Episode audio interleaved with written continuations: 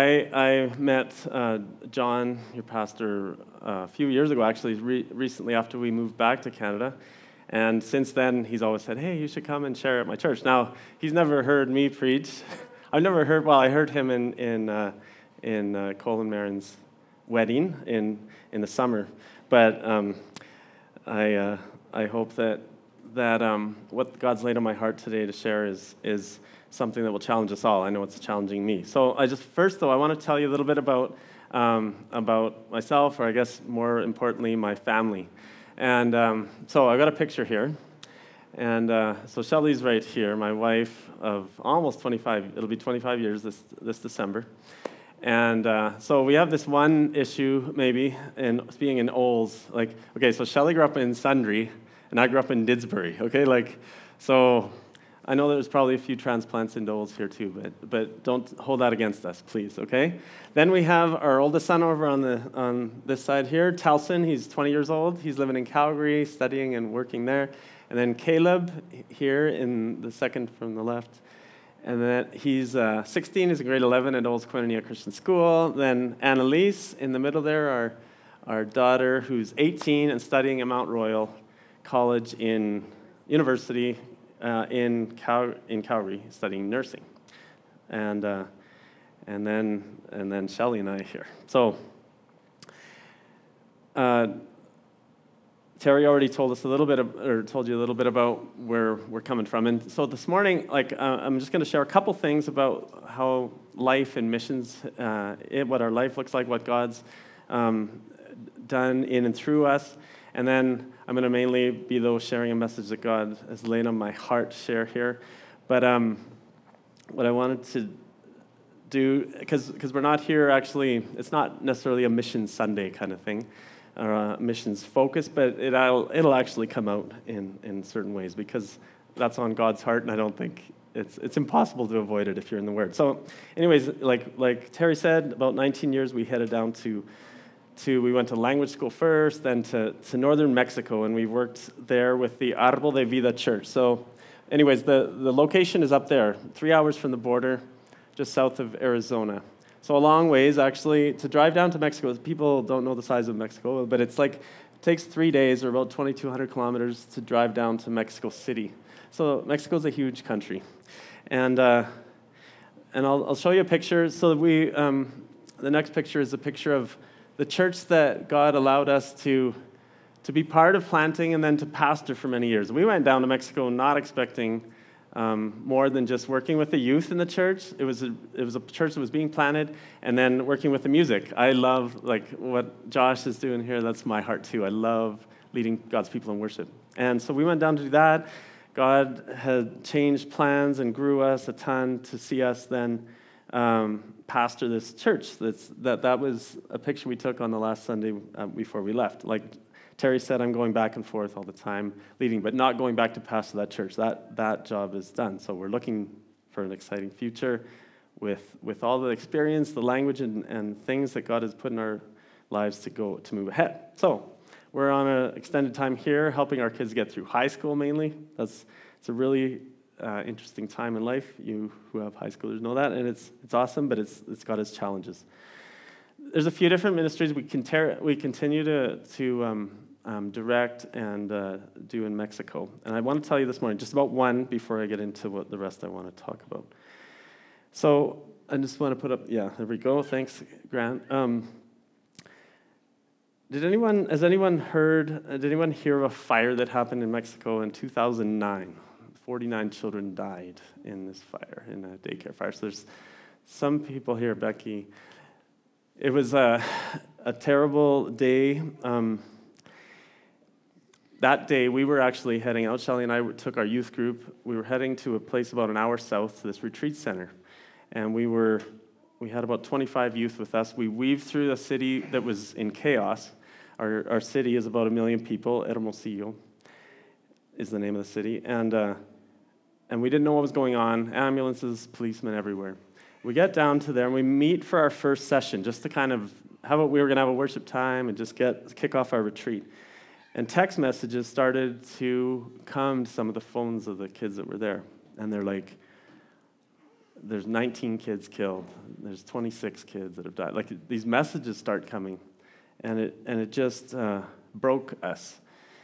This was in our city. These were little children between the ages of six months and two years that were had been burned to death, and the number grew to 49 kids. And, and that's a picture of those kids that passed away. So we prayed in that room and God heard our prayers. And um, within days of the accident, or maybe, what was it? Was it a week or two?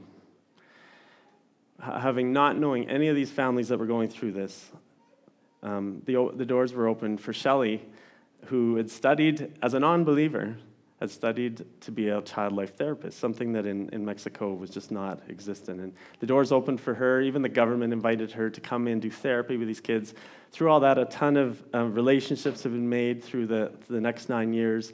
Been able to do, um, Shelley's had therapy sessions and gone to their schools and talked about burns and bullying and all sorts of stuff like that. And then we've ended up being able to do day camps, and Koinonia has been part of that. And then, and then, um, and then we did three years of these weekend camps. Now, the part that just, I would always break down and cry when I tell the story, but it was in the same room where we prayed that God would somehow use us. In that same room is where we've done these camps. Like it, it, things that are not coincidence, right? And then, and then last year, you can throw up the next uh, slide here. I don't know if anyone heard of a group of 60 Mexicans coming to Canada. We brought 11 families, the whole families of burned children, children that had suffered burns, survivors, and uh, 10 ministry staff from our church. And there's another picture of us all out at Camp Little Red, just out here west of Bowden.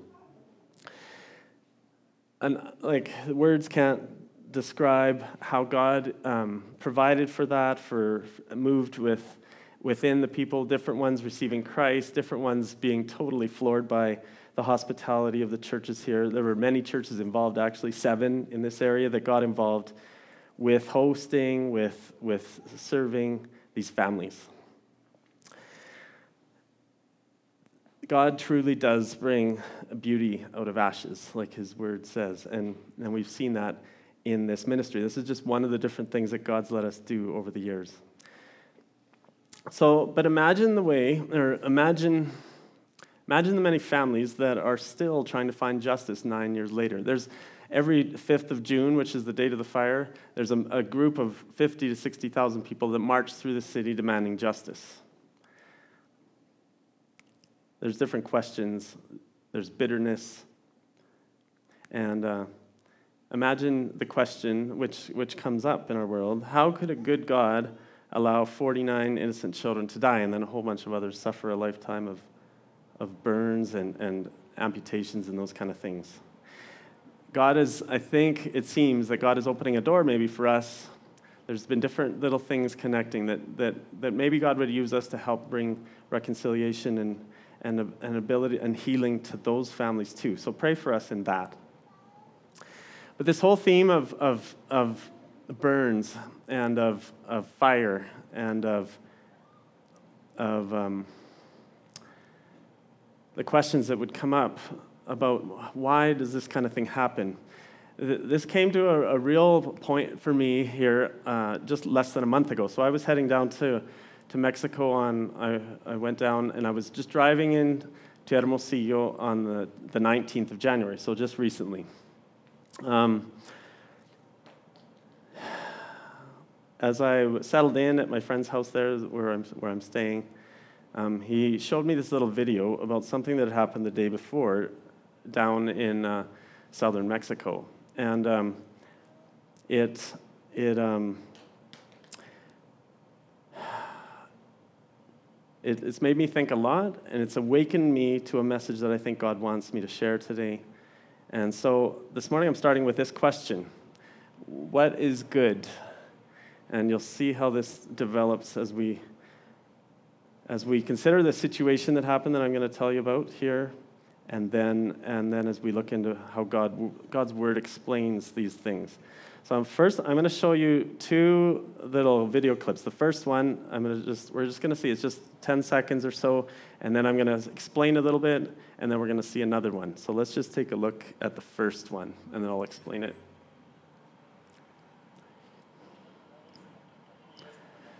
That, that fountain there is, is gasoline, okay?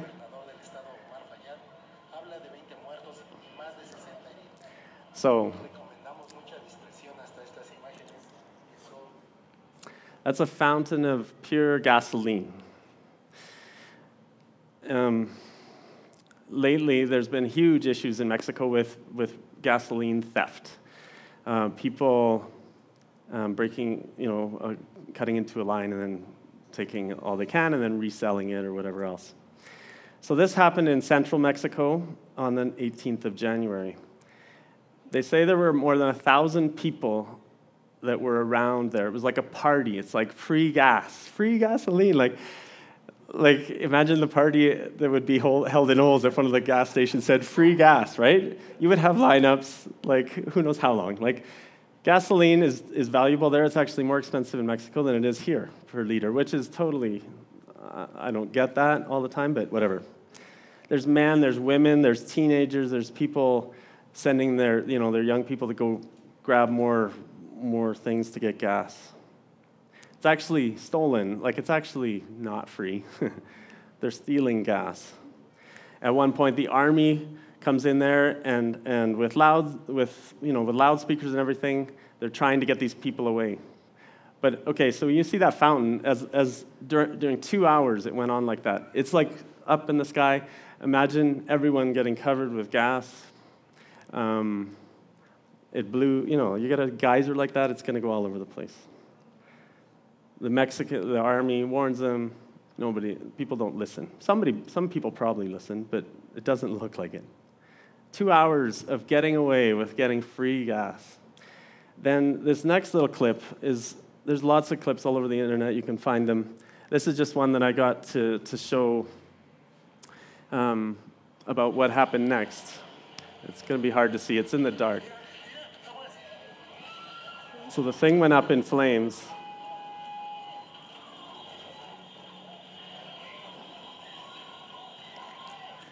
You can see people running on fire.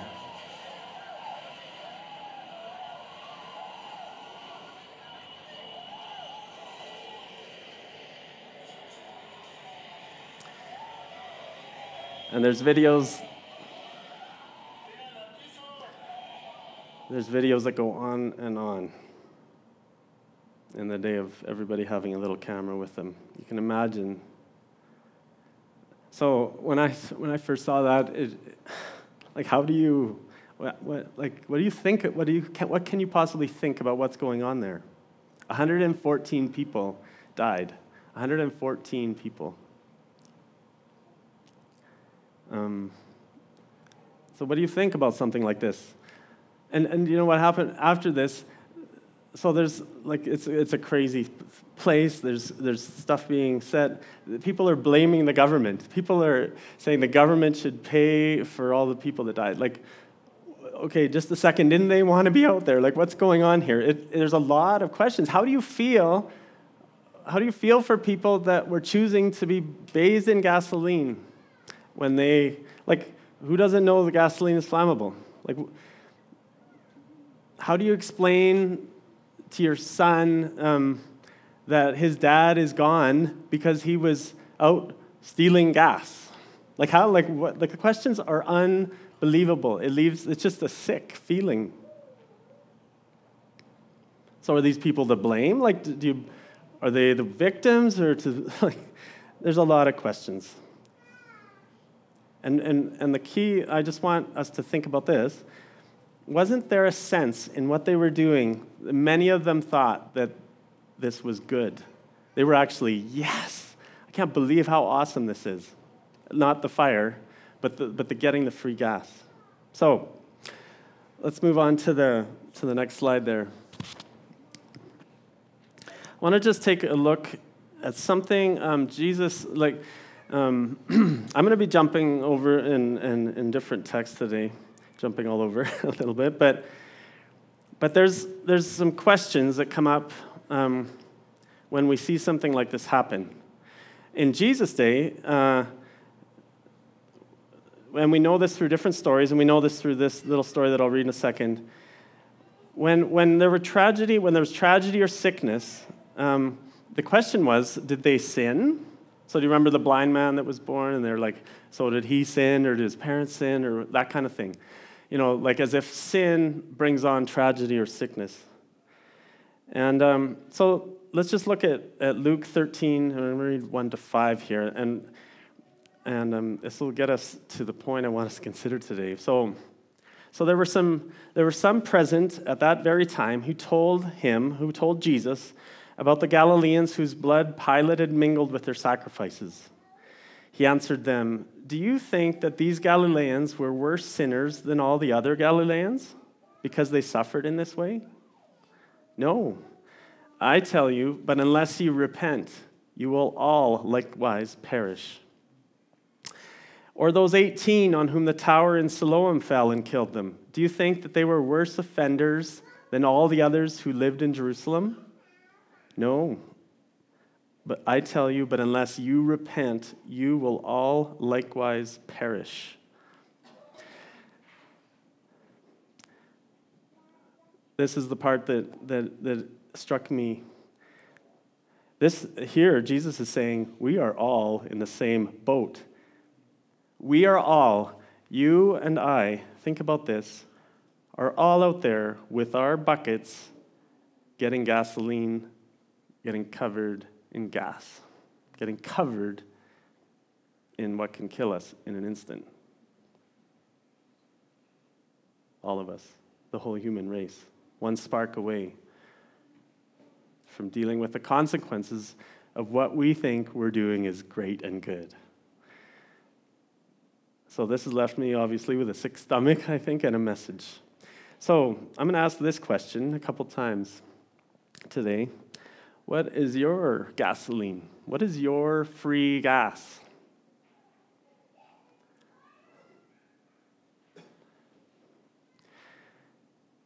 So, what I want to do is uh, take a little time to understand how we got here, okay? And we're going to go back to the beginning. Everything always starts. Uh, we go back to see God's design and purposes. We're going to go back. I'm just going to talk about the, uh, the story of creation. And we obviously, we find that in Genesis uh, 1 to 3 and, and man being created and, and, and the story there. So, I don't know if you've noticed, when, when, um, when we see the story of creation and, and the first humans, it has everything to do with the question of goodness. So, this question of what is good, goodness. Do you remember what does God, what does the Bible say that God sees after each day of creation? Anyone remember the words that are said? And it was the evening of the first day, and God saw that it was what? Good. Right on. Okay, so you're, we're on the same page. We're in the same Bible. That's good. As everything to do with God creating good, God being good, and then just having that overflow into his creation. So he says it is good. And what does he say on the sixth day when, when humans are created? When he puts his, his image, his representatives into the center of creation to reign, like to take dominion and to cultivate and everything. What, is, what are the words he uses there? Does anyone remember? It's not just good, it's, it's very good, okay? He says very good. Not a huge, maybe not a huge thing to note, but but it's something that's very special. God has placed his, his image, humans created in his image, and, and everything's lovely, right? Everything is wonderful. Now, God, uh, all the while in this, in this creation story, is defining what's good. He's creating good things. How could a God that's good create anything less? He's defining what's good. So, who else then could better define good than God? Well, so right away, we find the first humans, um, Adam and Eve, in the middle of a pure paradise of goodness. And they've got an opportunity to answer that question who can define good better than God? So the Bible tells us of two special trees. Anyone can, can have those names of those trees. Anyone know them off by heart? So the tree of life, and what's the other one? The knowledge of good and evil are the names that are given to these two trees that are in the center of the garden. And, and, uh, and God, what does He tell the people about these trees? Especially, what does He tell them about the tree of the knowledge of good and evil? Thank you, Becky. Not to eat of it, not to touch it, not to eat of this of its fruit. So these two trees are very special because they, they represent things that we can still um, see right beside us today, and, and I'll explain that a little bit. But so, so the tree of life, it re- represents, in the garden, it represents the source of life, their source of life, their source of growth. It's, it's, God's, it's God's way for them, it's God's teaching, it's, it's God's goodness, it's, it's God's very eternal life that through, through, through eating from that tree, they're able to, to partake in his, in his immortality in a sense. Then, so there's this tree of the knowledge of good and evil. And this tree represents a choice. God tells them not to touch it or eat of its fruit. But the name is a little bit tricky for us um, because it isn't really a tree um, as if they were totally empty of knowledge and empty of, of, of the sense of anything. They weren't just robots or zombies. And it isn't like that they could just eat at that tree and then just get more, like just download Wiki, Wikipedia or Wikipedia or you know Google into their heads. That's the point. Isn't necessarily that. Rather, it's it's a taking of power, uh, a claiming of power to decide what is good and evil. So it's like when Satan, when the when the serpent uh, tempts them, he's like you can be like God. Do you remember those words? You can be like God if you take from that fruit. And they're like, okay, that sounds good. Like, you can be the one that decides what's good. That's an easy way to think of it. So, the tree of life is saying, God, God is saying, trust me and my design for life and, and creation and your purposes as humans, my image, my representative and my good creation. Live in my teaching and you'll find wisdom and life. And the tree of knowledge of good and evil is saying, you can trust in yourself to define what is good and evil for yourselves. The serpent tricks Adam and Eve into believing they can be like God and to trust themselves to define good and evil. And obviously, we find out right away it's a deadly choice. And that's, it's not like they weren't warned. God had told them that if they ate from it, they would die. They're basically out there carrying some buckets over to a fountain that set off a spark, right? results in death. They're separated from God. Um, the sin enters into creation. We can go to the next slide here. History repeats itself. So, it starts that. So, what is the rest of the story? We've got, a, we've got like this huge, thick book that starts, the first two pages tell, tell us this story of what humans have done and how they've decided to be like God, how they've decided to define good. So the rest of the story is, is literally chaos. is that not true? The order that God had brought into the universe, as he puts, as he establishes light and darkness and sun, moon, all the different, the order that he brings in, it was flung back into chaos. The whole universe suffers because of this choosing to put themselves in the place of God. Because, and why is that? Why is this chaos come? Because peace and order, have you heard the word shalom? In, in, um, the word shalom is, is, a, is a Hebrew word that, that talks, we, we would translate it peace, but it actually means even, it has a lot to do with order, with things being in order.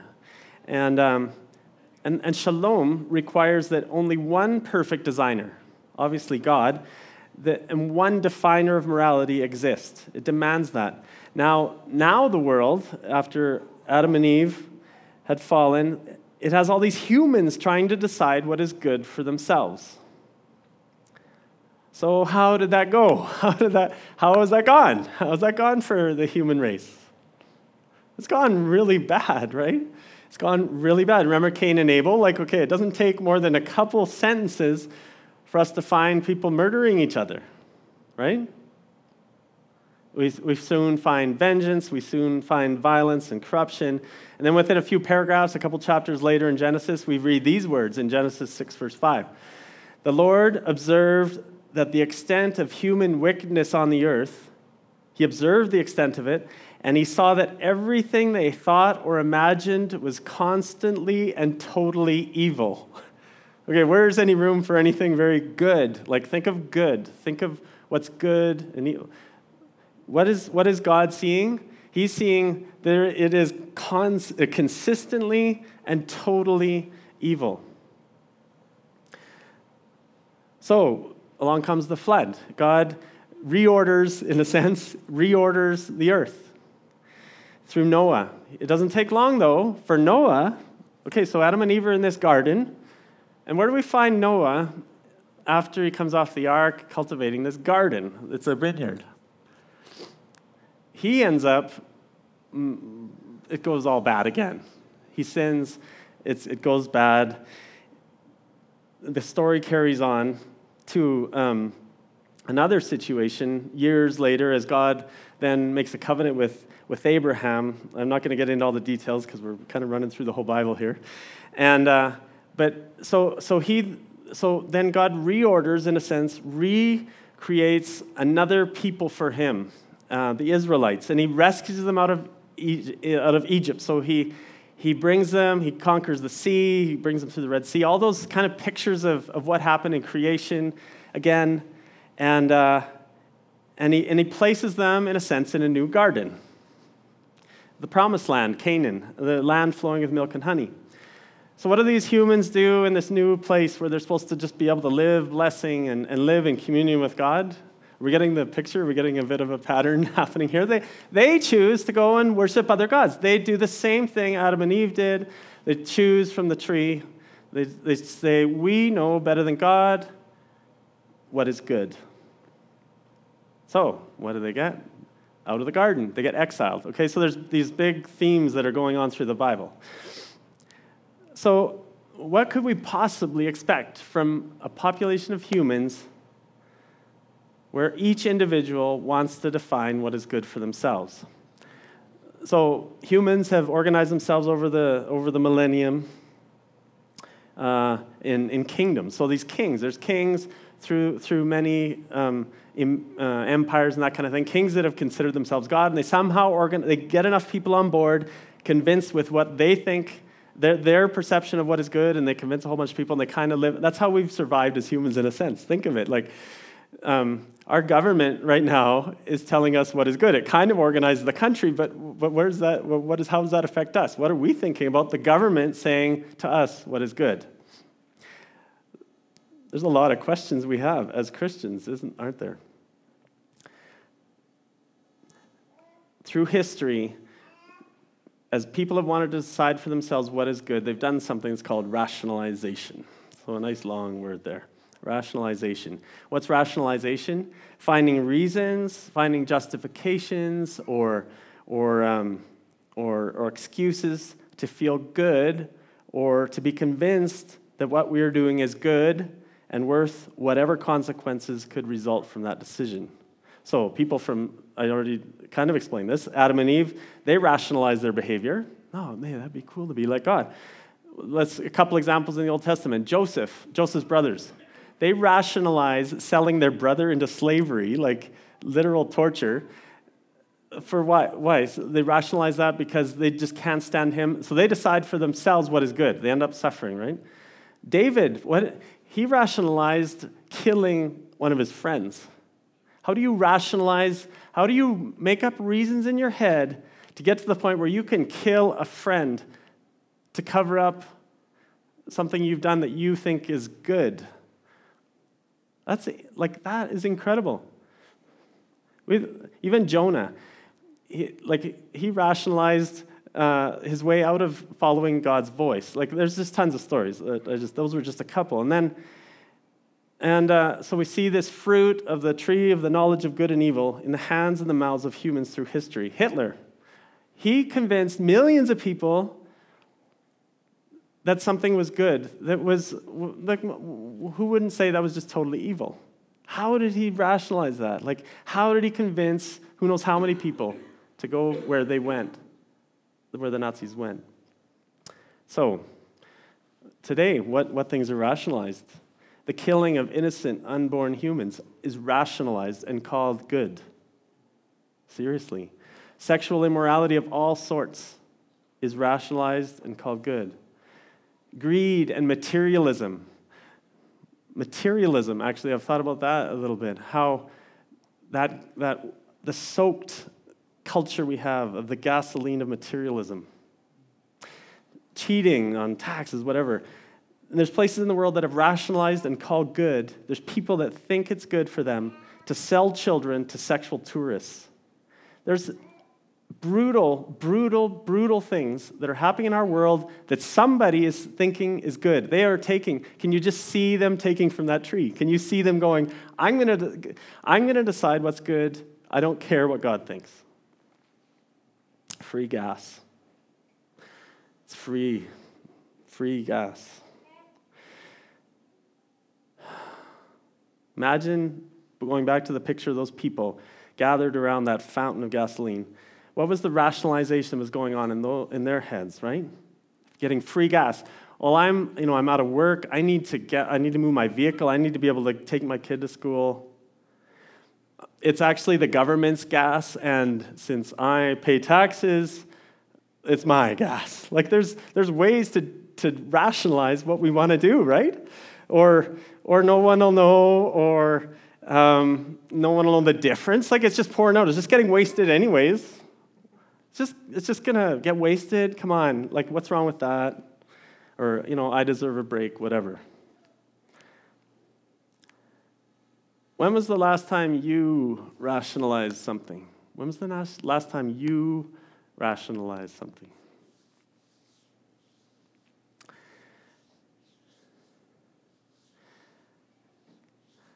These are different little examples. They're not all at the same level when, were, when was the last time you rationalized just one more Timbit, maybe? Uh, that's not very eternal, doesn't have eternal weight, maybe. But you're, you're, you're practiced at this. We are all good at this, trust me. What about a juicy piece of gossip? What about a little peek at pornography? What about an outburst in anger that you could rationalize? What about murmuring against authority, whether it's in, the, in your school, in your work, in your church, or in your government? You maybe said, I deserve it. I deserve it. I'm just hard done by. I just need this. I need a win. or they deserve it, whoever you're whoever else is suffering because of your decision or who you want to suffer maybe. Or no one will know. What are the rationalizations you have done?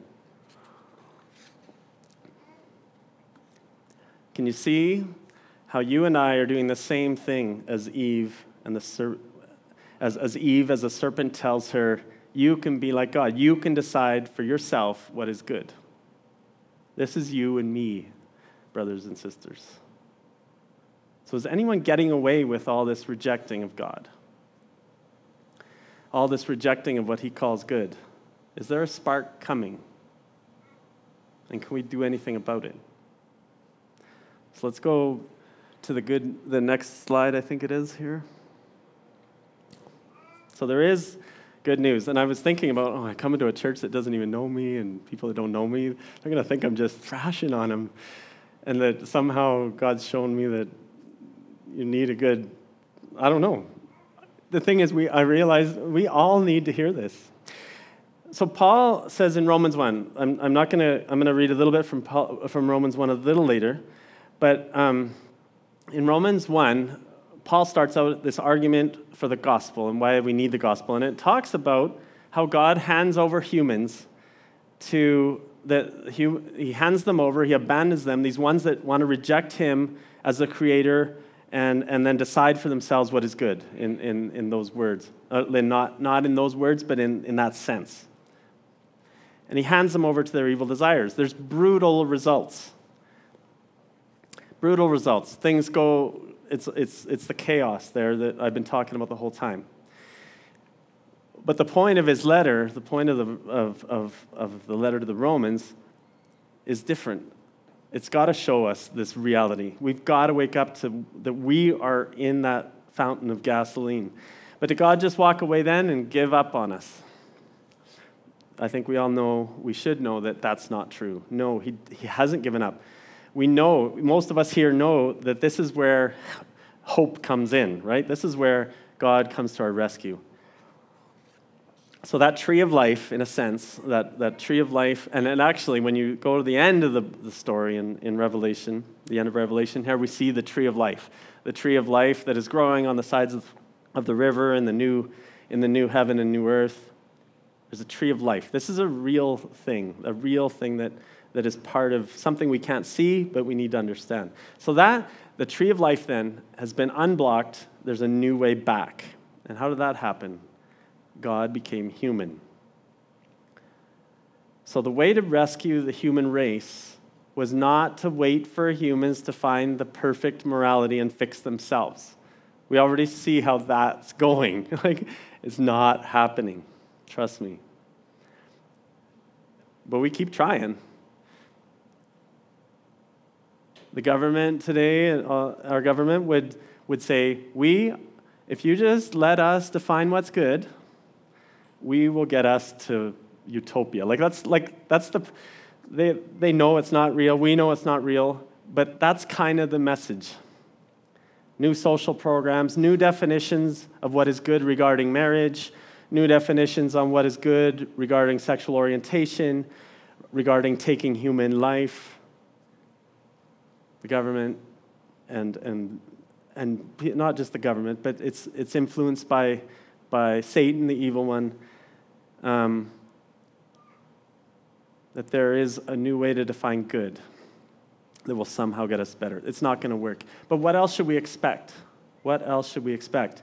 In the mind of a person that rejects God, defining good for oneself and for whoever else you can convince is actually totally expected. That's what you should be on a mission doing. And that's what people think they're on a mission doing, trying to figure out what's good, but they don't want to go to God.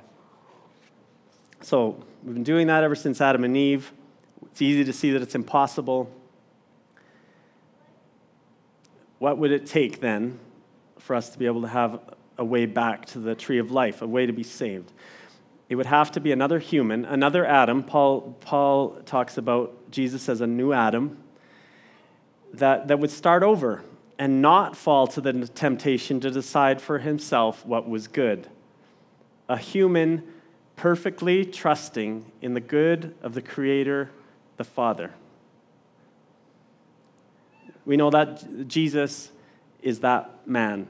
Jesus is God, took on human, human flesh, took on humanity. He took it on perfectly, He took it on forever. He taught us and showed us the way we are to live.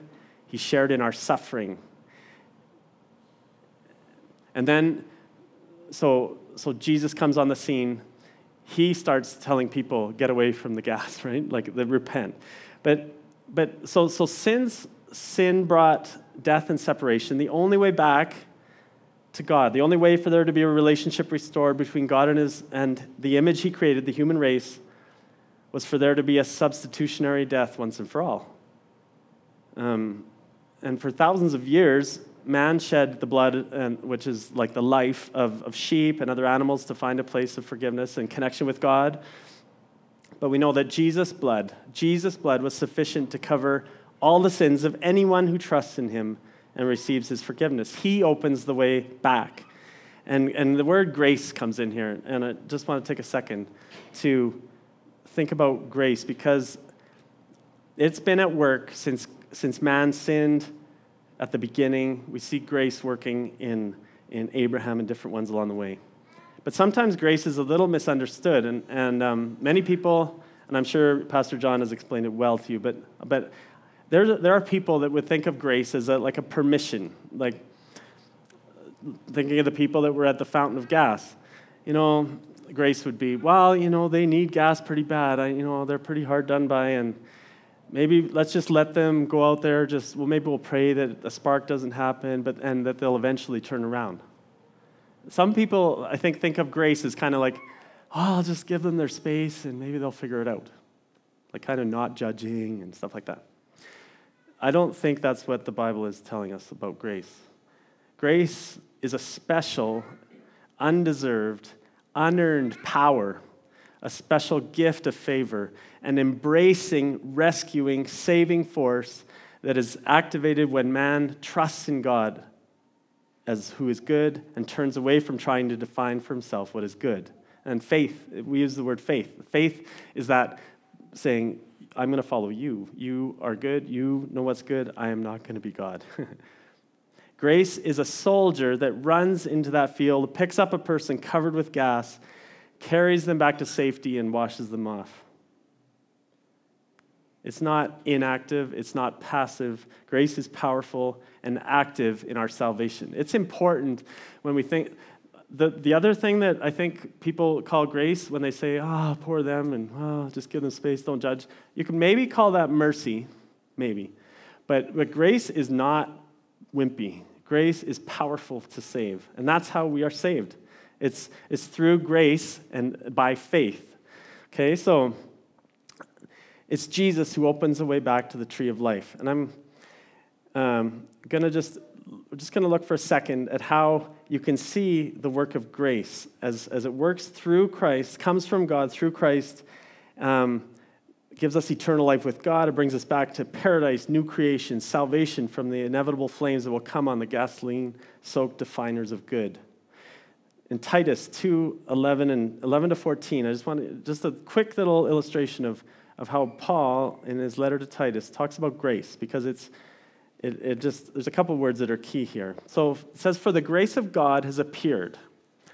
The grace of God has appeared, bringing salvation for all people. So it's a saving power.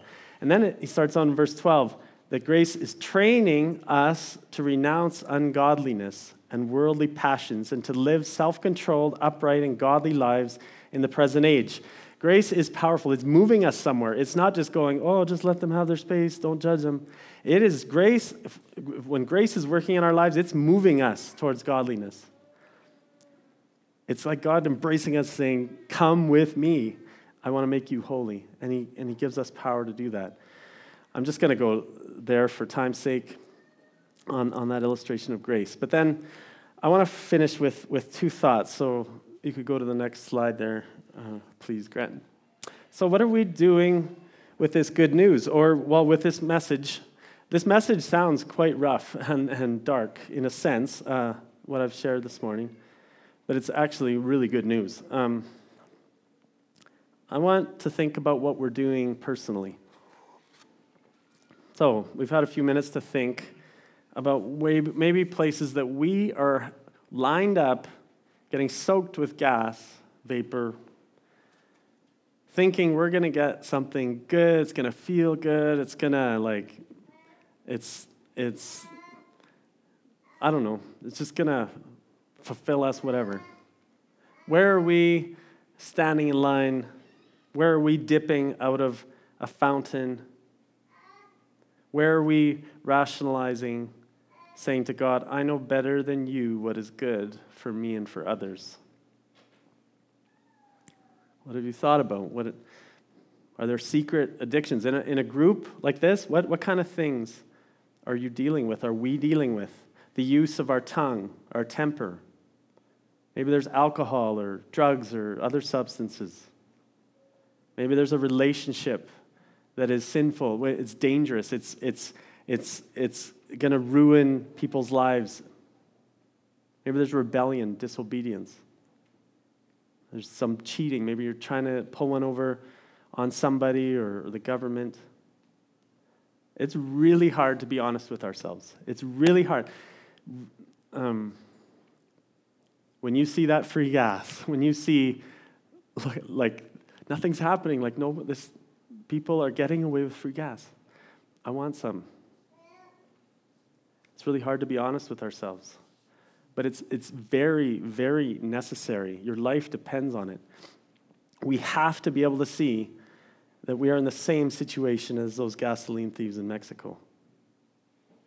So I'm just going to go back. I said I was going to go back to Romans 1 for a second. And I just want to remind us as we finish here um, of, of what happens when people choose the, the tree of the knowledge of good and evil, when they choose to define their own good. Because Paul talks about this perfectly. He doesn't use, he doesn't mention the tree, but you can just imagine the tree here. Romans 1:24. I'm just going to read 1:24 and, and some of the parts here to the end of the chapter. So it says, Therefore God gave them up in the lusts of their hearts to impurity.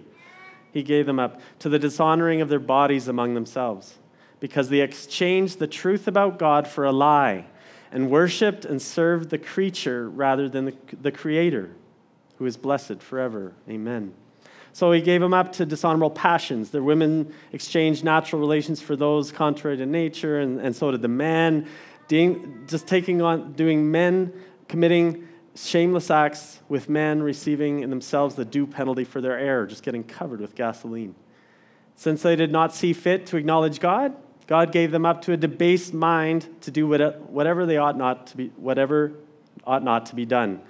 And then he goes, he has this long list, and, and, and they're filled with all manner of unrighteousness, evil, covetousness, malice.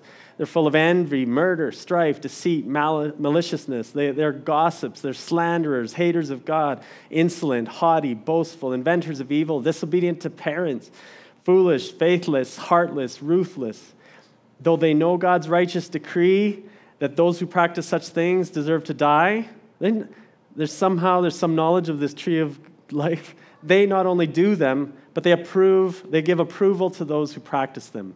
So these, like we start all bad people, right? Wow, these people are bad. But then he continues, and if you can, if you can maybe if we are very quiet and listen closely, you can hear the gasps of the Romans that were reading this letter, and maybe we should be gasping too. Because listen what he carries on saying in chapter 2. Therefore, you have no excuse, O man. Every one of you judges, or uh, every one of you who judges. For in passing judgment on another, thinking those people out there stealing gas were crazy, because you, the judge, practice the very same things. It's easy to judge people that are doing all these really bad things. So he carries on saying, We know that the judgment of God rightly falls on those who practice such things. So, do you suppose, O man, you who judge those who practice such things and yet do them yourself, that you will escape from the judgment of God? Or do you presume on the riches of his kindness and forbearance and patience, not knowing that God's kindness is meant to lead you to repentance? What is repentance? It's like running away, it's washing ourselves from that gasoline.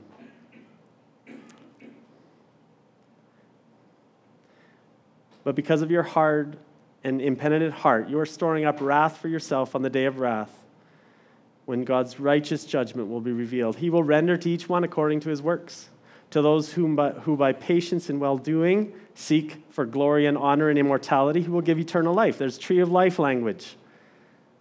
But for those who are self seeking and do not obey the truth, but obey unrighteousness, unrighteousness, there will be wrath and fury. There's the tree of the knowledge of good and evil language. So, on a personal level, I invite you to admit you're soaked in gasoline, hoping there aren't any sparks close. I ask you to let in the voices of the prophets through time. I just finished reading Jeremiah over and over again. He's like, God saying to the people through him, I sent you prophets. I sent you, you guys are gonna, you're going into exile. You're being, you're gonna be like ripped out of, his, of, of Jerusalem. You're going to be slaughtered. You're going to be taken into captivity. I have sent, like, why don't you listen to me? I have sent prophets after prophets. You've killed them and stuff. Listen to the voice of the prophets. Listen to the voice of Jesus, obviously. Listen to the voice of truth that we have in the Word of God, the Bible. And run away from the fountain of gasoline and be washed in Jesus' life, death, and resurrection. The message has not changed ever since the very beginning. Turn, repent, trust. God saying, trust in me. So that's a personal level. I'm, we're going to pray about dealing with that, and we're going to take a moment to do that. And actually, if Josh, if you want to come up, I just want to say a couple things about how we should be thinking then past our personal dealing with these things. How are we helping people in Olds understand what's going on? Are we rescuing people that are covered in gasoline? Are we helping people in Mexico? Are we helping people around the world understand the gospel? You can, you can, and you should be helping the message to get to everyone. Get involved in missions. Pray about how God would want you to go or to help someone else go, to send someone. Those are the two things we, we have as believers to do. To not pay attention to people covered in gasoline is not an option. We need to repent, get out of ourselves, be washed in Jesus, choose his tree of life, choose his teaching, choose his good for us. But we need to be looking around us, and we need to do that either ourselves going or others going around the world. We need to start today. Let's, let's just pray. Heavenly Father,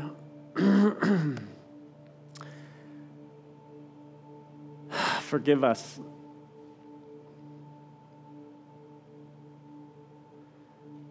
You know our hearts. You've, you've, you've heard our thoughts. You've seen our thoughts during these few minutes we've had together. You see our lives. You know our works. You do. There's nothing hidden. Nothing hidden that will not be revealed. And there's, you, you see it, Lord. You see where we're covered in gasoline, vapor, we think we're getting away with something that looks good, it looks free, it looks like somehow it'll like it'll make our lives better. But, but we also know we, we know it's not right. We know your word. We've heard you say other things. We've heard you define what is good. Forgive us, Lord Jesus, today. Bring us to repentance. Let us turn, Lord, from from that fountain of free gasoline, run away and find true life. Forgive us. Let us go from here today with your grace, submitting to that grace, that the power that you want to cleanse us with, to sanctify us, to make us holy. Please heal us, Lord. Please save. For us who've walked years and years with you, and, and maybe it's easy for us to judge and to say, oh, those bad people, forgive us and help us to repent each day. Help us to live a lifestyle of repentance and of dependence on you, falling on your grace. We bless your name, Jesus, and thank you for the work you're doing in each of us. We surrender to you.